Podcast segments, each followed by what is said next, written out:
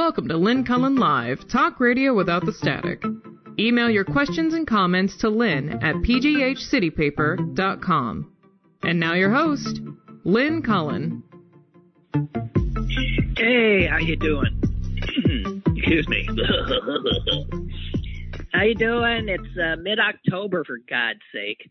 Time for me to start worrying about buying Halloween candy. I can't buy it until the very end because if it's in the house, I'm going to eat it. Then I'll have to go out and buy some more. And yet, if I wait until, let's say, the day before Halloween, I go to buy it, there's nothing but garbage left. I don't want to be the old lady giving out garbage. I don't know what to do. And on top of it, I don't get a lot of a lot of trick or treaters. So I don't know. These these are the stresses of life. Hey, this just in. Want to share it with you because it's surprising to me. Uh, one of, I think, the most uh, gifted columnists, but really just at heart a reporter and still is, Nicholas Kristof of the New York Times, uh, is leaving. Um, and he's leaving to return to the West Coast, specifically to his home state of Oregon. And he, I guess, I don't think he's announced he's going to run for governor.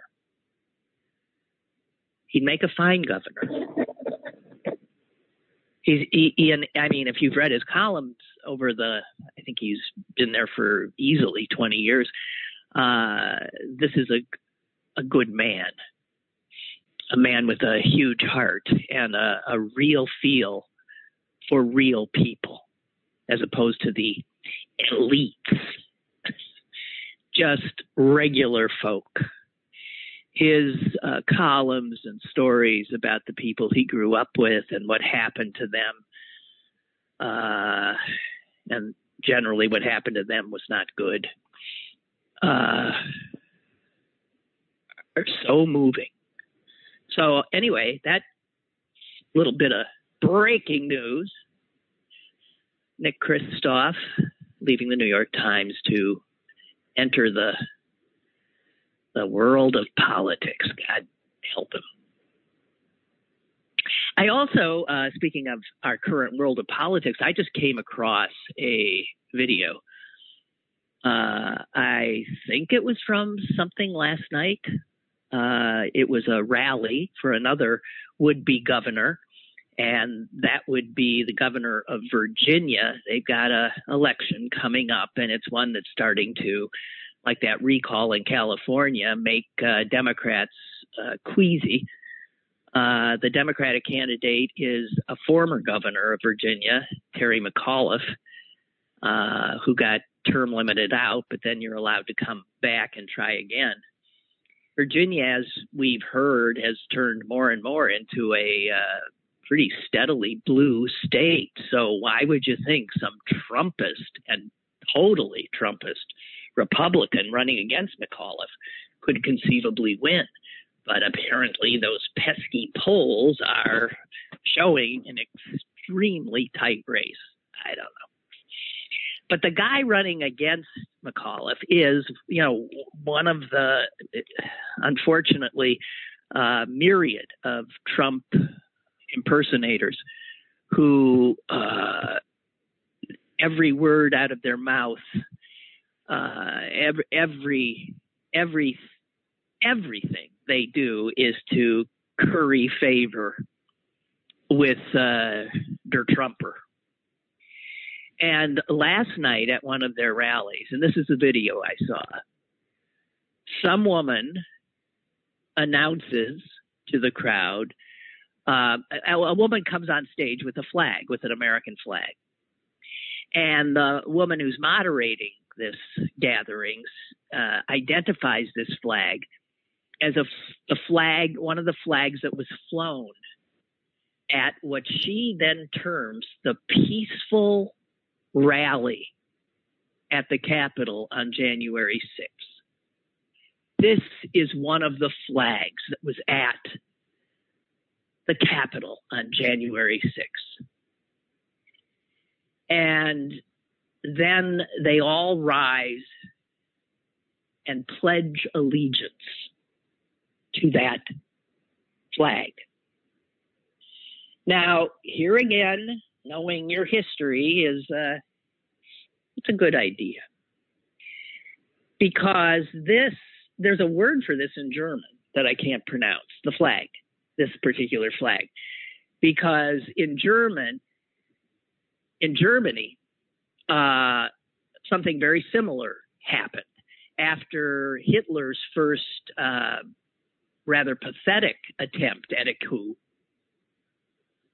The beer putsch uh, failed. A bloodied flag from that became a flag that made the rounds at two Nazi rallies where it was treated as a you know, almost a saintly symbol and was pledged allegiance to. And I believe it was called, I, I don't know the German, but it would, it, I think it was called uh, the, the blood flag. It's exactly what the supporters of, uh, I think his name is Youngkin. I'm not sure how to pronounce it. The Republican running for governor of Virginia. Exa- you know, they got to know this. I mean, these are wannabe Nazis and fascists. So they got to know this. Somebody knows this stuff and and how you uh, you know valorize uh, uh, criminal behavior and seditious behavior. Uh, boy,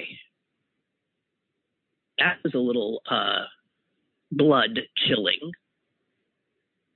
America now has blood flags making the rounds.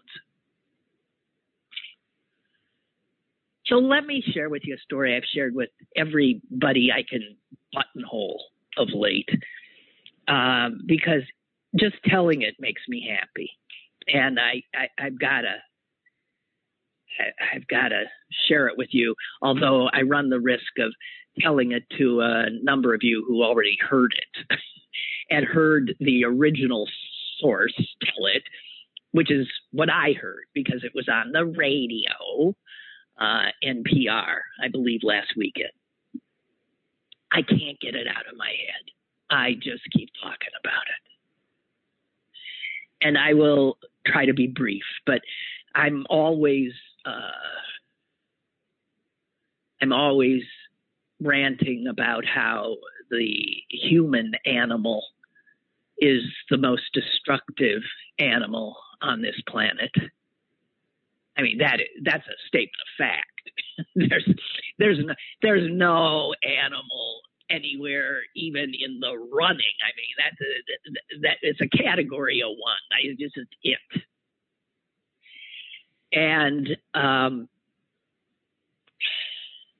so when there's a story about one of us humans doing something to help the other animals that we so often drive to extinction it it gladdens my my heart.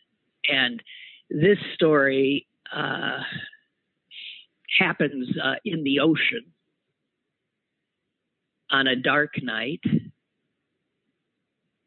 about 17, 18 miles off the coast of California, I think uh, San Francisco.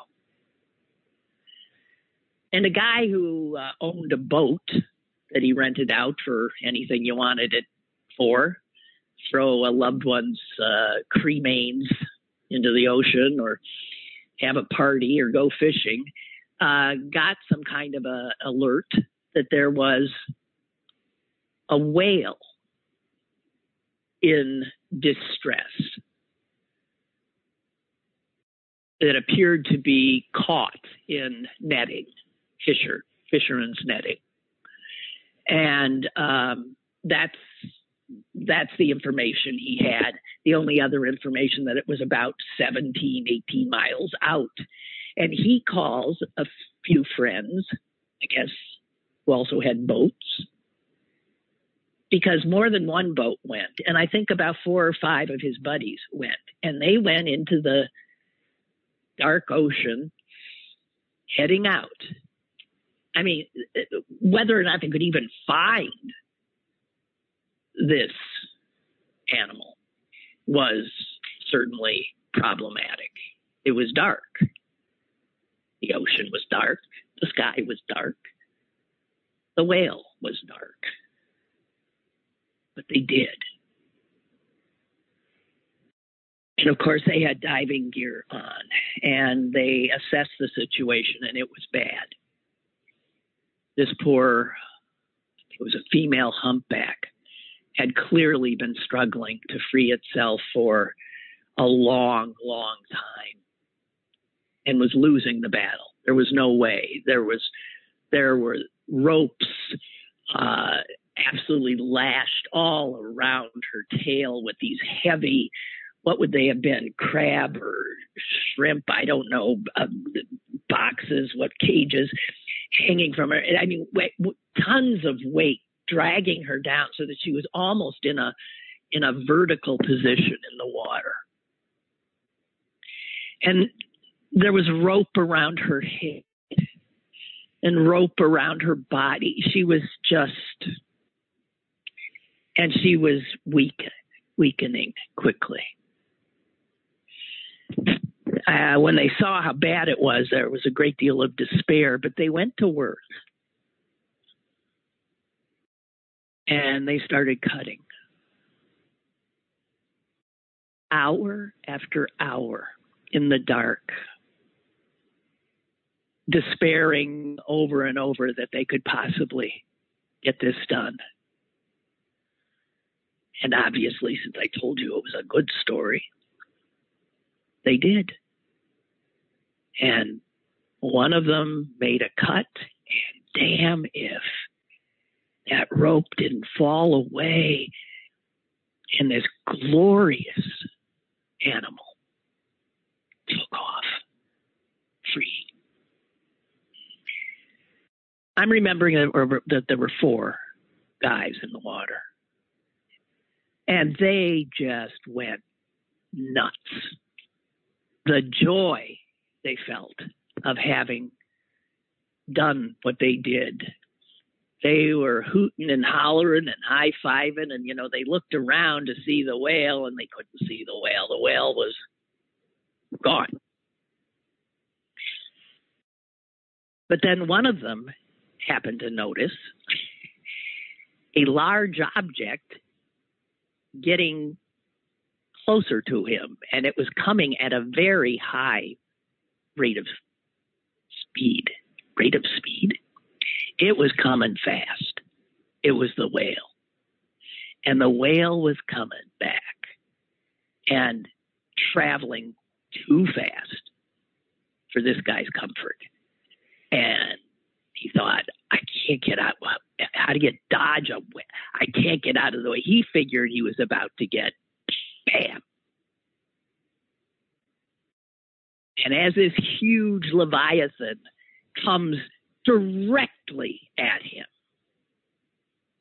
it stops on a dime just inches away from him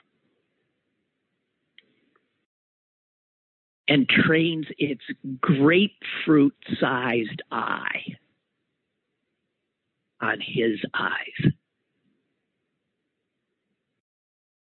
and held that stare for like 30 seconds. They just looked at each other. And then the whale sort of nudged him in the chest, pushing him back just a little bit gently.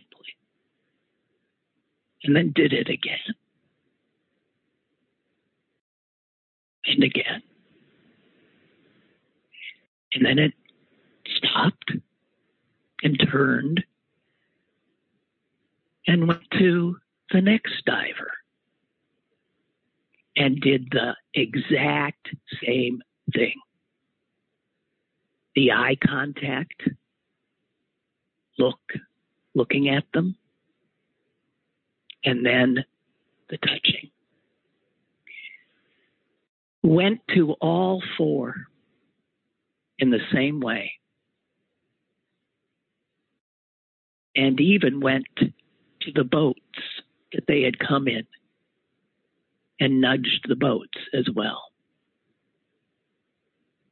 And then left.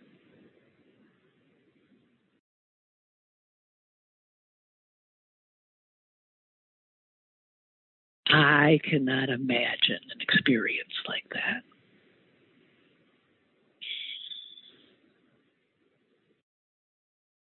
Um,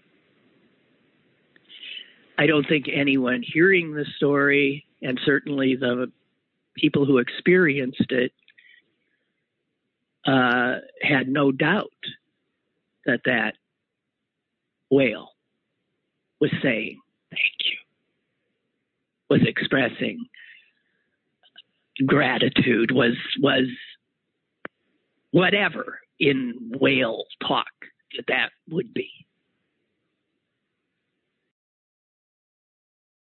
And yet, of course, they in this story had to interview some biologist type who then started grousing about anthropomorphizing animals and how it might well not have been gratitude. Well, what the hell else could it have been? And this guy went on to say, well, suppose instead of a whale, it was a bear that they found, and they freed a bear caught in a trap, and then the bear turned around and ate him. Was that bear expressing ingratitude? oh, but what a wondrous story. What a wondrous story. And for those of you who heard the original and are saying, "Well, that wasn't quite what happened, Lynn," I, I'm I'm sorry. I just heard it once. That's how I took it in and remembered it, and I think generally speaking, I got it about right. So there. Now, speaking of, that brings us to, you know, once in a lifetime experiences. We returned 24 hours ago to uh, Captain Kirk, William Shatner, going up into space, actually. Um, I was trying to monitor it during the show yesterday, as you know, probably annoying everybody. Uh, well, he, yeah, so he did it. He came back down, and I watched when he came down, and he was, I thought, sort of, he was babbling somewhat incoherently, like anybody would after an astonishing experience, um, which you still haven't quite filtered. You're still almost in a state of of, of shock. and I actually think because he was babbling into Bezos's ear, and I I I think Bezos was uh, actually rather bored because uh, some of it did seem to me to be incoherent although Bezos told him he was being eloquent, Believe. But, you know, who can? I mean, my God. My God. But he said one thing. I, I was, I think I found this in the Post Gazette this morning. It might have been the Associated Press uh, account. And it brings us to another topic that we were talking about yesterday, which is language and how language now is being policed uh, like never before. And uh, why can I never figure out where anything is? There it is. Um, and yeah, it's Associated Press, and and Shatner. He's quoted as saying that this. Everybody, and now granted, he had just, you know, been up in space. I, everyone in the world needs to do this. And I, I, I heard him say that, and I thought, oh yeah, sure. Well, uh, anybody got a spare quarter mil uh, hanging around? and and Shatner, who probably does, didn't have to pay. So he was saying, everybody in the world needs to do this. Everybody in the world needs to see this, to see the blue color whip by. And, and now you're staring into blackness. That's the thing. That is the thing he couldn't get out of his head. He kept saying, there was a blue and it was just this thin little thing, and then bang, black, blackness. And he said it was death. He, he equated the black with death, which I could tell Bezos didn't like either because Bezos is trying to get people to rocket up, right? And why would anyone want to rocket into death? But so Shatner's saying, death, black, oh my God, that's that thing. And here I'm back to absolutely quoting Shatner. The covering of blue, this sheath, this this blanket, this comforter of blue that we have around. Oh, that's blue sky. And then suddenly you shoot through it all and you're looking into blackness, into black ugliness.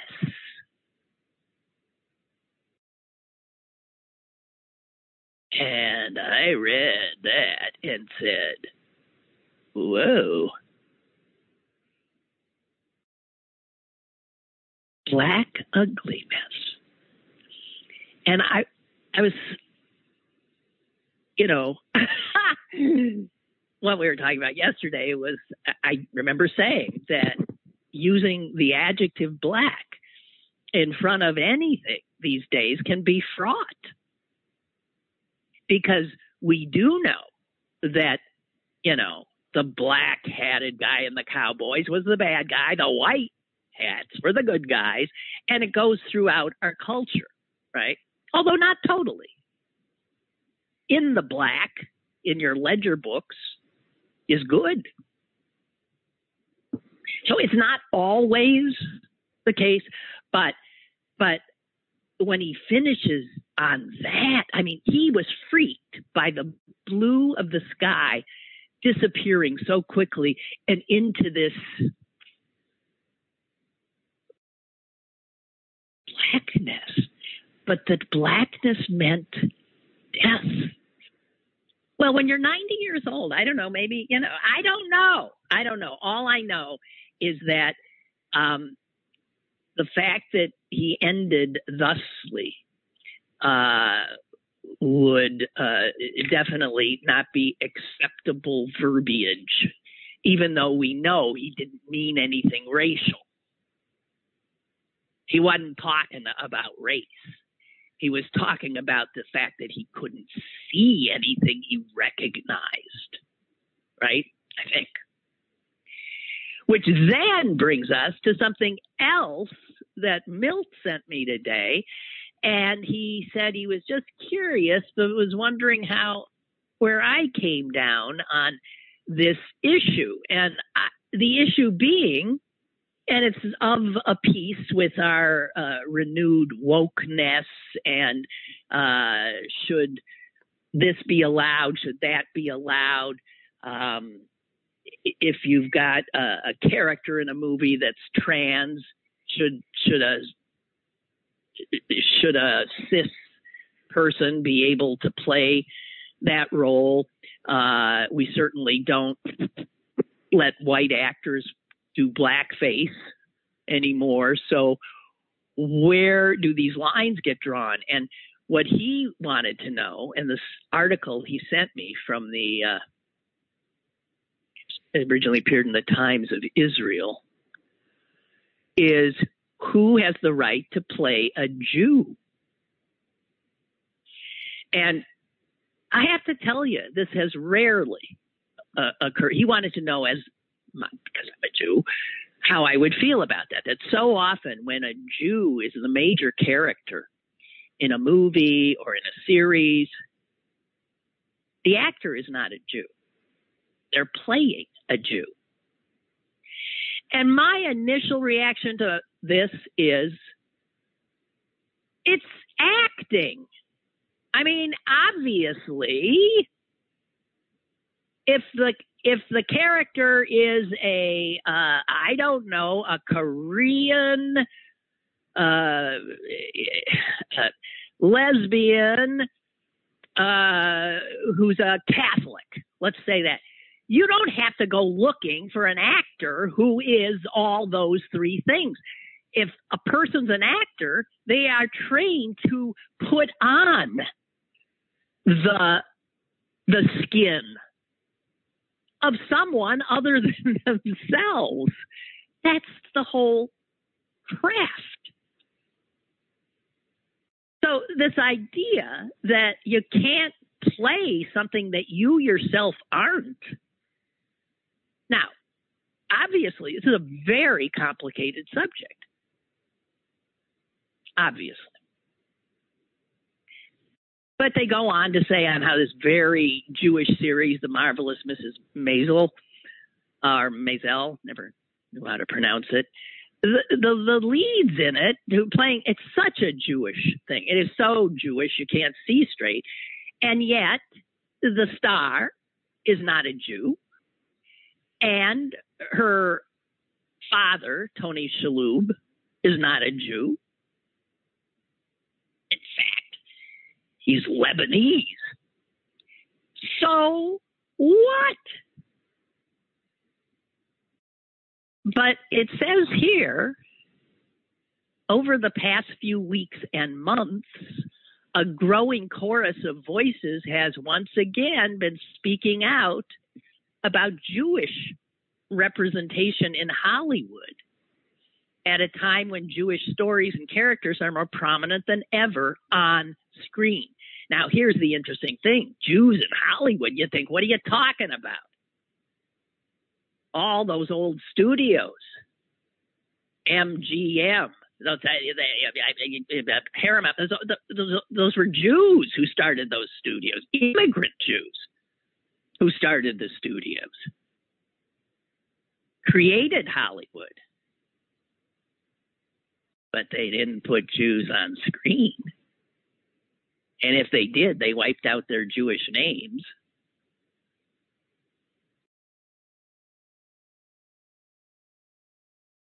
And apparently, that's still, I guess, going on. They're doing a biopic of uh, of uh, Joan Rivers, and who was, you know, just quintessentially Jew, and that is not going to a Jewish actress.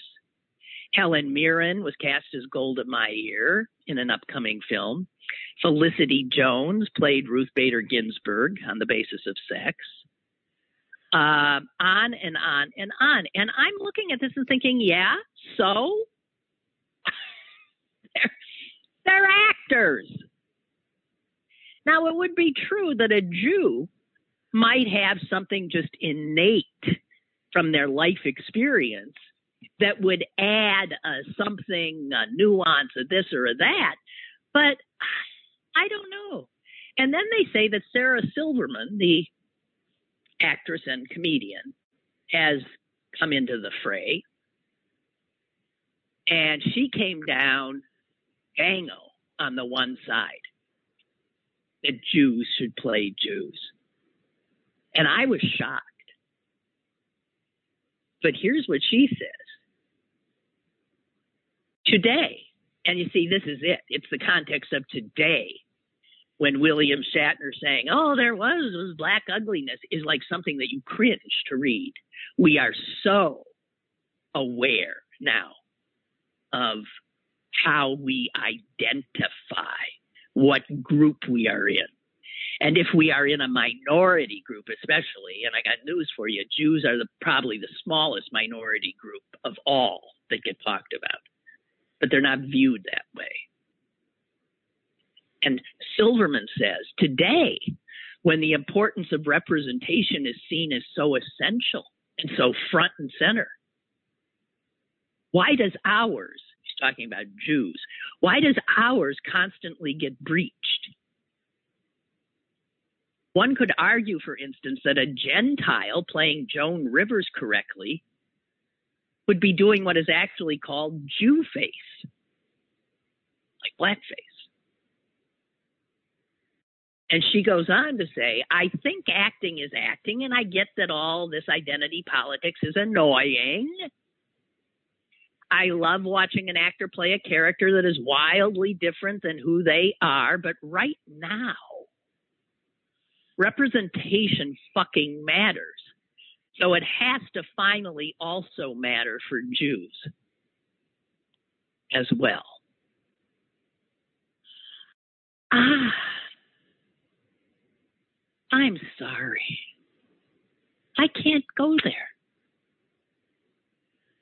Because this article asks the question where does the line get drawn?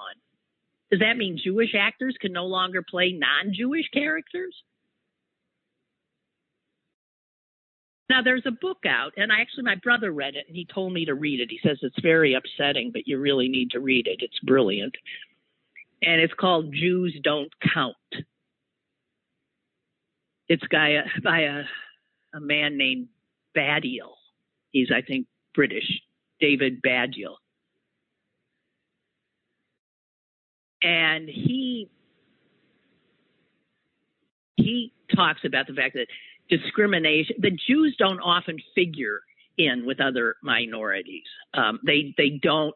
He says this. He's a Jew. Neither myself nor Sarah Silverman think anything else but that we should let actors act. He says. And in an ideal world, everyone could play anyone. In the world where we live more and more, it simply is the case that minority parts have to be played by actors from that minority. So if Jews are somehow exempt from that stricture, you have to ask why. And the answer is, as it often is, because Jews don't count. Now, I see. I think you're the first time this issue ever came into my consciousness. Frankly, was uh, an incredible hour I spent in the studio at WTAE on my radio show then. This would be in the 80s with August Wilson sitting across from me. And in interviewing him, and this was at a time when he was outraging a lot of folks on Broadway by insisting that only a black director could direct his plays. And there was a lot of pushback. He wanted nothing but people who experienced the very environment, life uh, that he was portraying because he knew they would bring something to it that a white director could not. Um, and I remember, I think I pushed back because it was, I understood, but I, I thought it seemed like segregation again. But I remember he was so passionate about it, so sure. And at the time, it was hardly something that any in the establishment agreed with. There was a lot of pushback coming at him. But that's the first time I ever thought about it. And I sure as hell never thought about the Jew part. I don't know. Milt asked me, where do I stand on this? I don't know. I really feel in some ways it is a one of those classic slippery slopes. um, the reality is, is you know, you could have a let's say uh, a non-Jew just nail, nail a role of a Jew. Just you couldn't have played it better. Uh, and that part might have gone to, let's say, a Jewish actor who, frankly, wasn't going to do as well as. I mean, I don't know. I mean, we, obviously, we the idea of a white character playing a black, I mean, a white actor playing a black character is absolutely out of the, you know, uh-uh ain't happening. But at the same time, like let's think of that, uh, you know, Bridgerton or other things where color blind casting is now going on. Hamilton, okay, where all of a sudden the founding fathers are uh, black and Hispanic.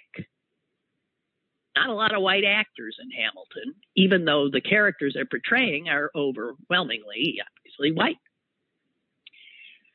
So I can see a lot of white people say, well, wait a minute, how come? Well, listen, uh, that's uh, that's karma coming back to bite you. Yeah, they got every right. But I don't know. I don't know.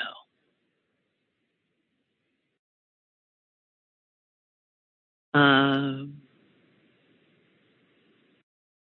and this article is interesting and it goes on and on and on and on and on and i, I don't know that i even have, read the whole thing.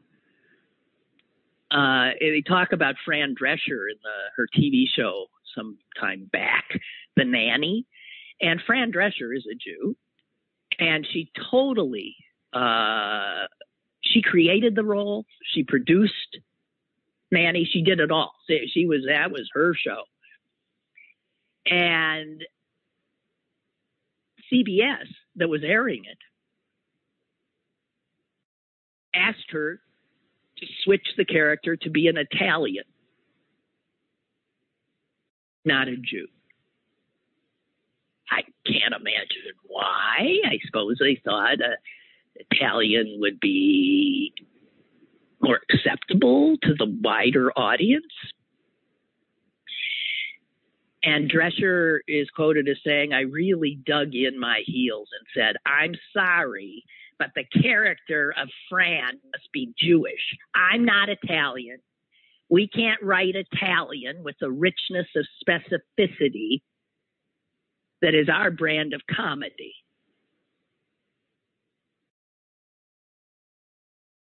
I don't know. I don't know but it's man, we're having we're having some difficult conversations, aren't we? And Milt said um, he assumed that Rachel Brosnahan, who played Mrs. Maisel, and um, and this other actress who played uh, the rabbi on Transparent, he assumed they were Jews? Well, because you're seeing them play Jews, right? He said, I was sure that these two were the epitome of strong Jewish women, deftly inhabiting strong Jewish characters. And now I'm just confused. But that's acting. That's acting.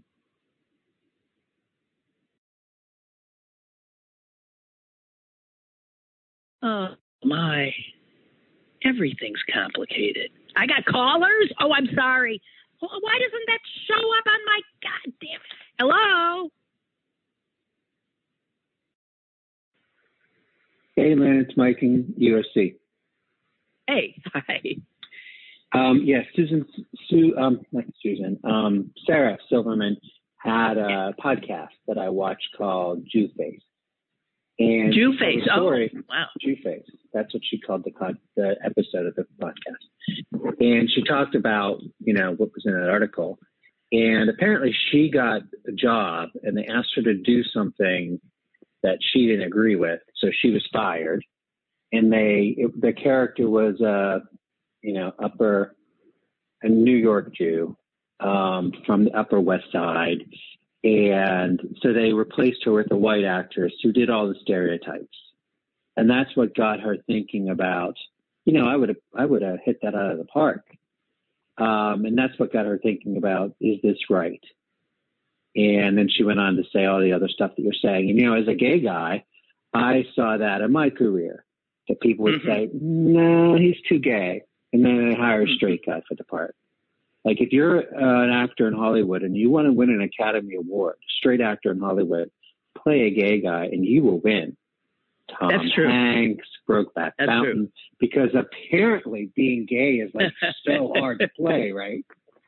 Um, so I get it. well, no, but Mike, they've got to. This is like you know straight men having to like make love or kiss, you know, whatever other men.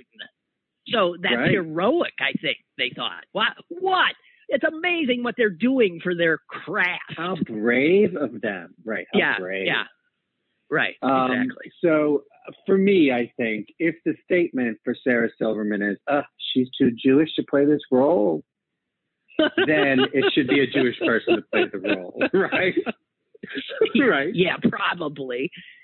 But so Um, you're, but they wanted someone who was going to do all the the caricature Jewish tropes Oy of what. with the bagels and the hey. Yeah, right. Not that there's, you know, there's listen, that comes from somewhere. I mean, that's there, but oh wow, wow. So I, I, you know, and and that's can we be totally frank? The gay gay guys aren't played because they're too effeminate, and a lot of Jewish actors and actresses aren't hired because they're not pretty enough. yeah, they look like Jews. Yeah, Right. So that's really what's happening here. Is they don't fit that stereotype of what a pretty person should be. So hence Mhm. we might not get people to watch it if a Jewish actress with more stereotypically Jewish features were to play um, Midge Maisel on The Marvelous Mrs. Maisel. right. And then, but then I also get the feeling you heard the whole drama about the new West Side Story. The girl, it's all Latino cast, Latina cast, but Maria is not from Puerto Rico. She's half. she's half something. Oh, Cuban, come on! I know. What nonsense! white. Right. I mean, so Jesus. I'm screaming when I'm reading the article. oh. You know, just like there happens to be a million 19 year olds who can sing and dance and act, who have Oh. credits to their name, who can carry off a lead, who also happen to be Puerto Ricans. so there is a place where this goes really Yeah. crazy. Yes, yes, and I think we're getting there. I, I sort of do. I, I I don't know. You know, though, I you reminded me. I once uh, bumped into David Shribman, who at the time was the editor of the Pittsburgh Post Gazette, and he's a Jew. And I said, "Hey, what is it with your paper that anytime there's a Jewish holiday, like oh, it's Rosh Hashanah, oh, it's Passover, oh, it's this, that you manage to put on the front page or in a, you find the most unbelievably caricature-like Jew." to illustrate the picture. I mean, it's like they go out of their way to say, could we find like a really ugly Jewish family? And let's show that. I said, you know, there's really good looking Jews around. Why does it always have to? I once found something out. They once had a, a picture of a Jew uh, here with, you know, a beard and, and he was swinging a poor chicken around his head. And I said, what the hell is that? And it turns out, I guess, some really Orthodox Jews, and I can't even remember what the holiday is. I think they the the the chicken takes on their sins or something. I don't know, some unbelievably ridiculous bull, and it's uh, torturing chickens and unbelievable. And that was there. Now, as a Jew, I just took such offense. I mean, I just cringed. And the fact that at the time the paper had a Jewish editor, I thought, just stop this. I don't know. There's a I'm great not saying line. they should, but yeah, go ahead. There's a great line in Mad Men where Roger is taking his Jewish wants his Jewish ex-wife to go to dinner with him, and he asks her, "How Jewish are they? Cast of um, uh, Fiddler on the Roof or audience Fiddler of the Roof?" so that so there are so many different variations of people, but at least for the for the gays, right? The only ones that get played are that little narrow sliver. And I think what Sarah is saying is we are broader people than just this one little Uh, narrow yeah. sliver. Oh yeah. But how do we? How is that made happen when only white straight guys are in charge of everything? Well, and white straight guys worrying that an increasingly uh, clearly bigoted uh, audience only wants to see certain things, right? But this Right, is how bigotry gets gets solidified, you know, through mass culture, through media. The- This is a Jew, this is a gay, this is what people know, right? Right. I don't know. And not to mention what happens, what they're really looking at. This is really all, probably all about money.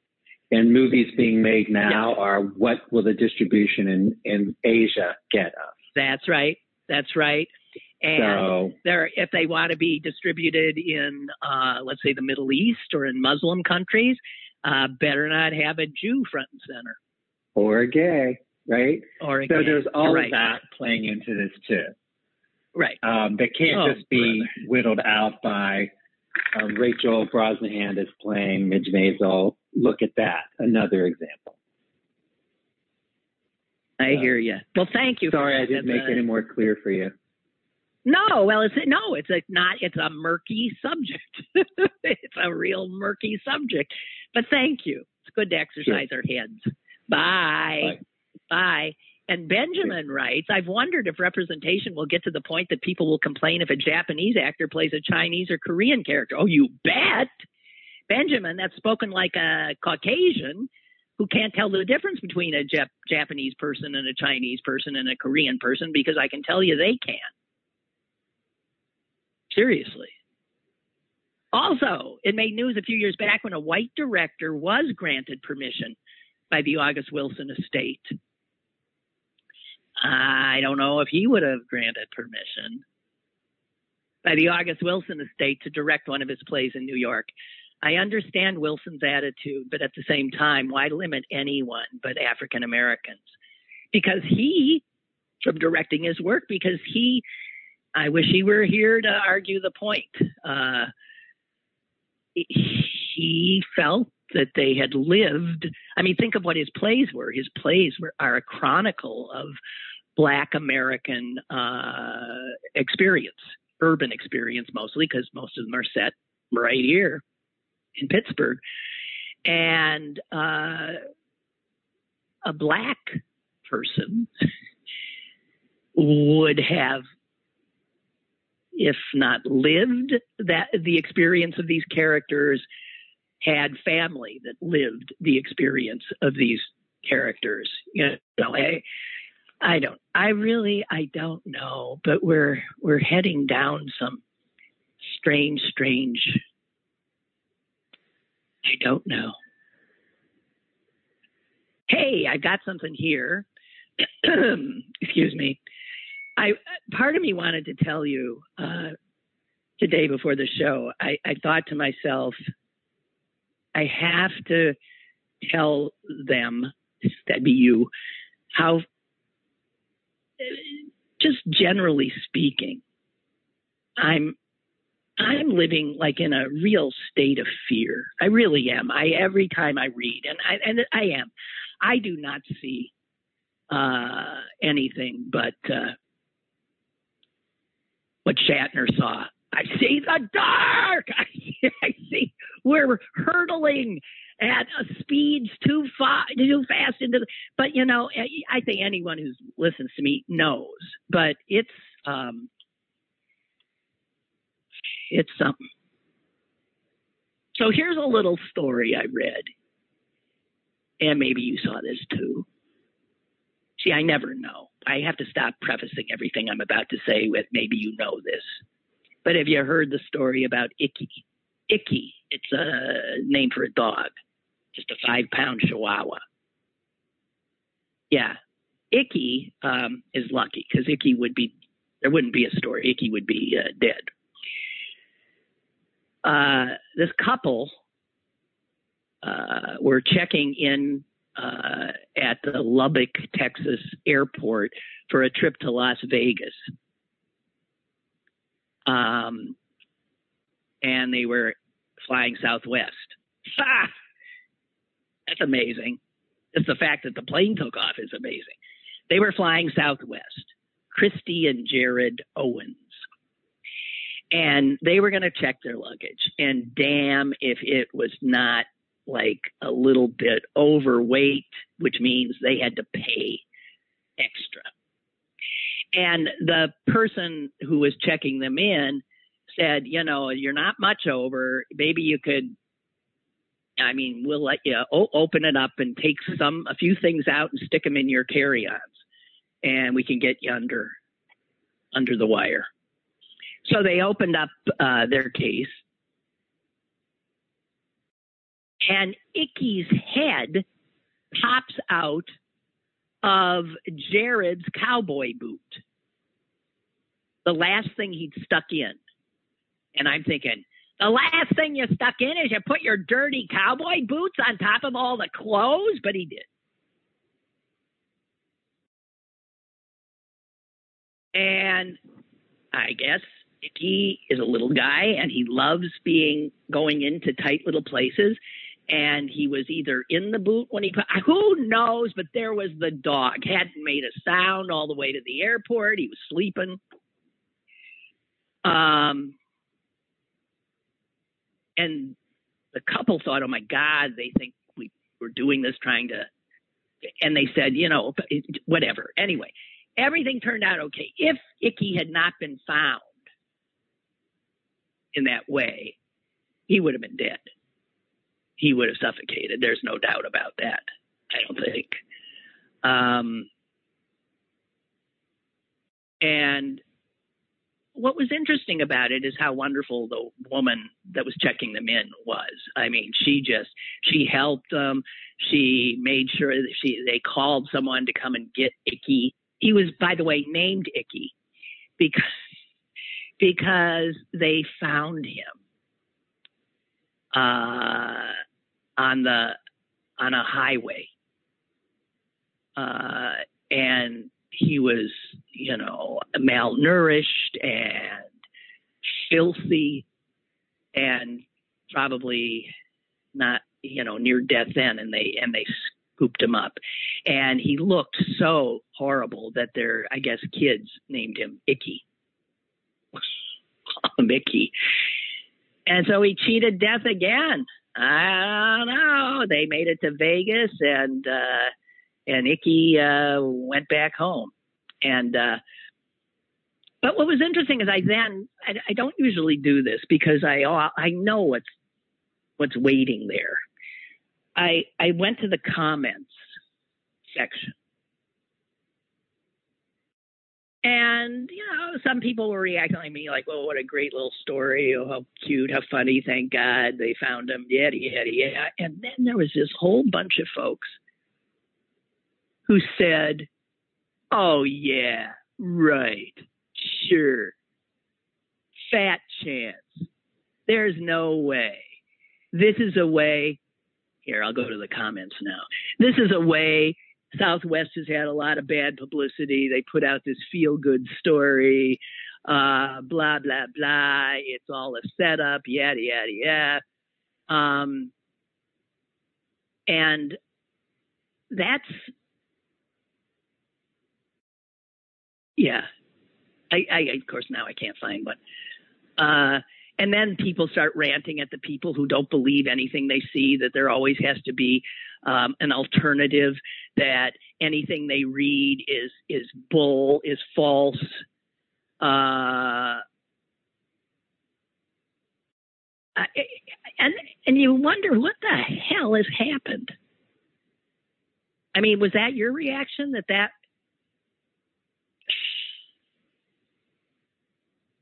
I don't know. And then people start talking about you conspiracy theorists, everyone thinking this was intentional. And I I don't know. I don't know.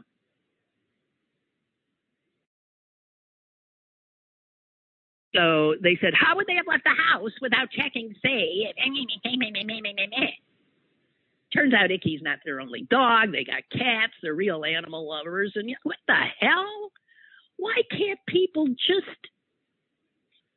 We're doomed. I'm telling you. We're doomed.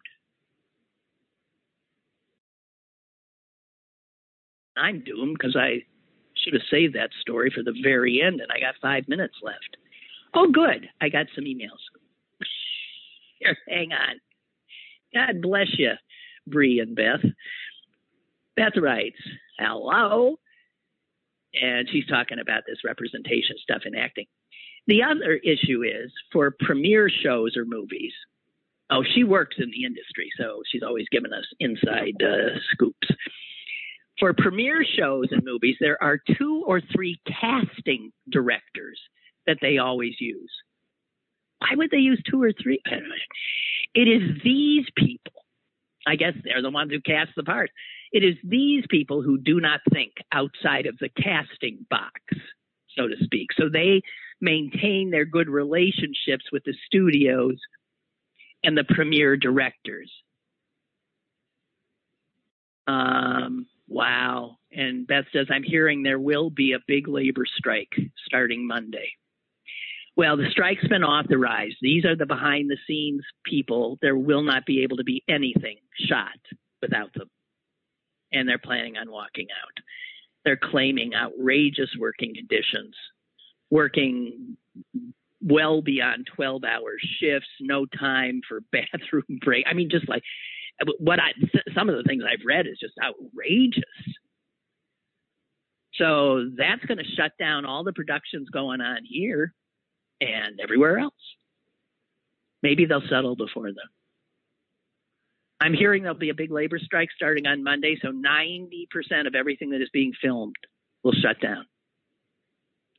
Beth says, I hope the unions succeed because there must be major changes in rates of pay and the insane hours we work.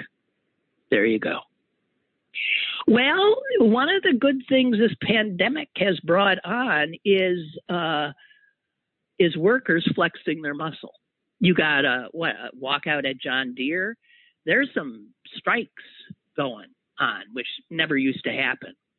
And when our economy is, you know, with the supply chain mess and all that, it's it's all of these things have a negative impact, and um, workers are feeling their uh, flexing their muscle, and I'm thrilled. I'm thrilled to see it. Here's the other part of it, though we all, the consumer, who have been well schooled in this country to want things cheap and fast. That's all we're about. That's why Bezos is a gazillionaire. We, the consumer who's driven these wage wages down throughout our economy so that the services are cheaper so that the goods produced are cheaper. And we're either going to have to learn to spend more and shut up or do without. Everything's going to be more expensive. When all that money goes only to the top, and the people who produce the service and produce the goods get screwed and are on food stamps, and the taxpayers are paying them so they can eat. Something is grievously wrong. And what is grievously wrong is what our American capitalism has morphed into, which is as ugly and rapacious and confiscatory thievery from working people, as you can imagine.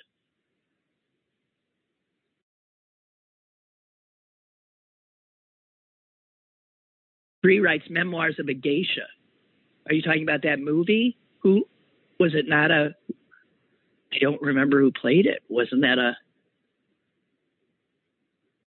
Uh, you're going to have to be more specific there, Bree. Oh, and anyway, it's 11. Oi. Well, there we go. And there's a whole bunch of serious stuff that I didn't get to talk about, which I am so happy about. I'm glad I told the whale story. That took up a lot of time. And isn't that a hell of a story? I can't stop. I'm going to stop people on the street and tell them I'm sort of out of control. Okay, guys, I'm heading into my weekend. I'm looking forward to it, and I'll uh, talk to you on Monday. Be safe.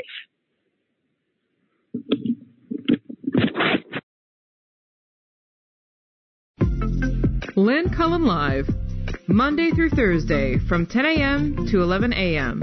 and archived at pghcitypaper.com. The opinions expressed on Lynn Cullen Live are those of the host and do not necessarily reflect the viewpoints of Pittsburgh City Paper or its advertisers.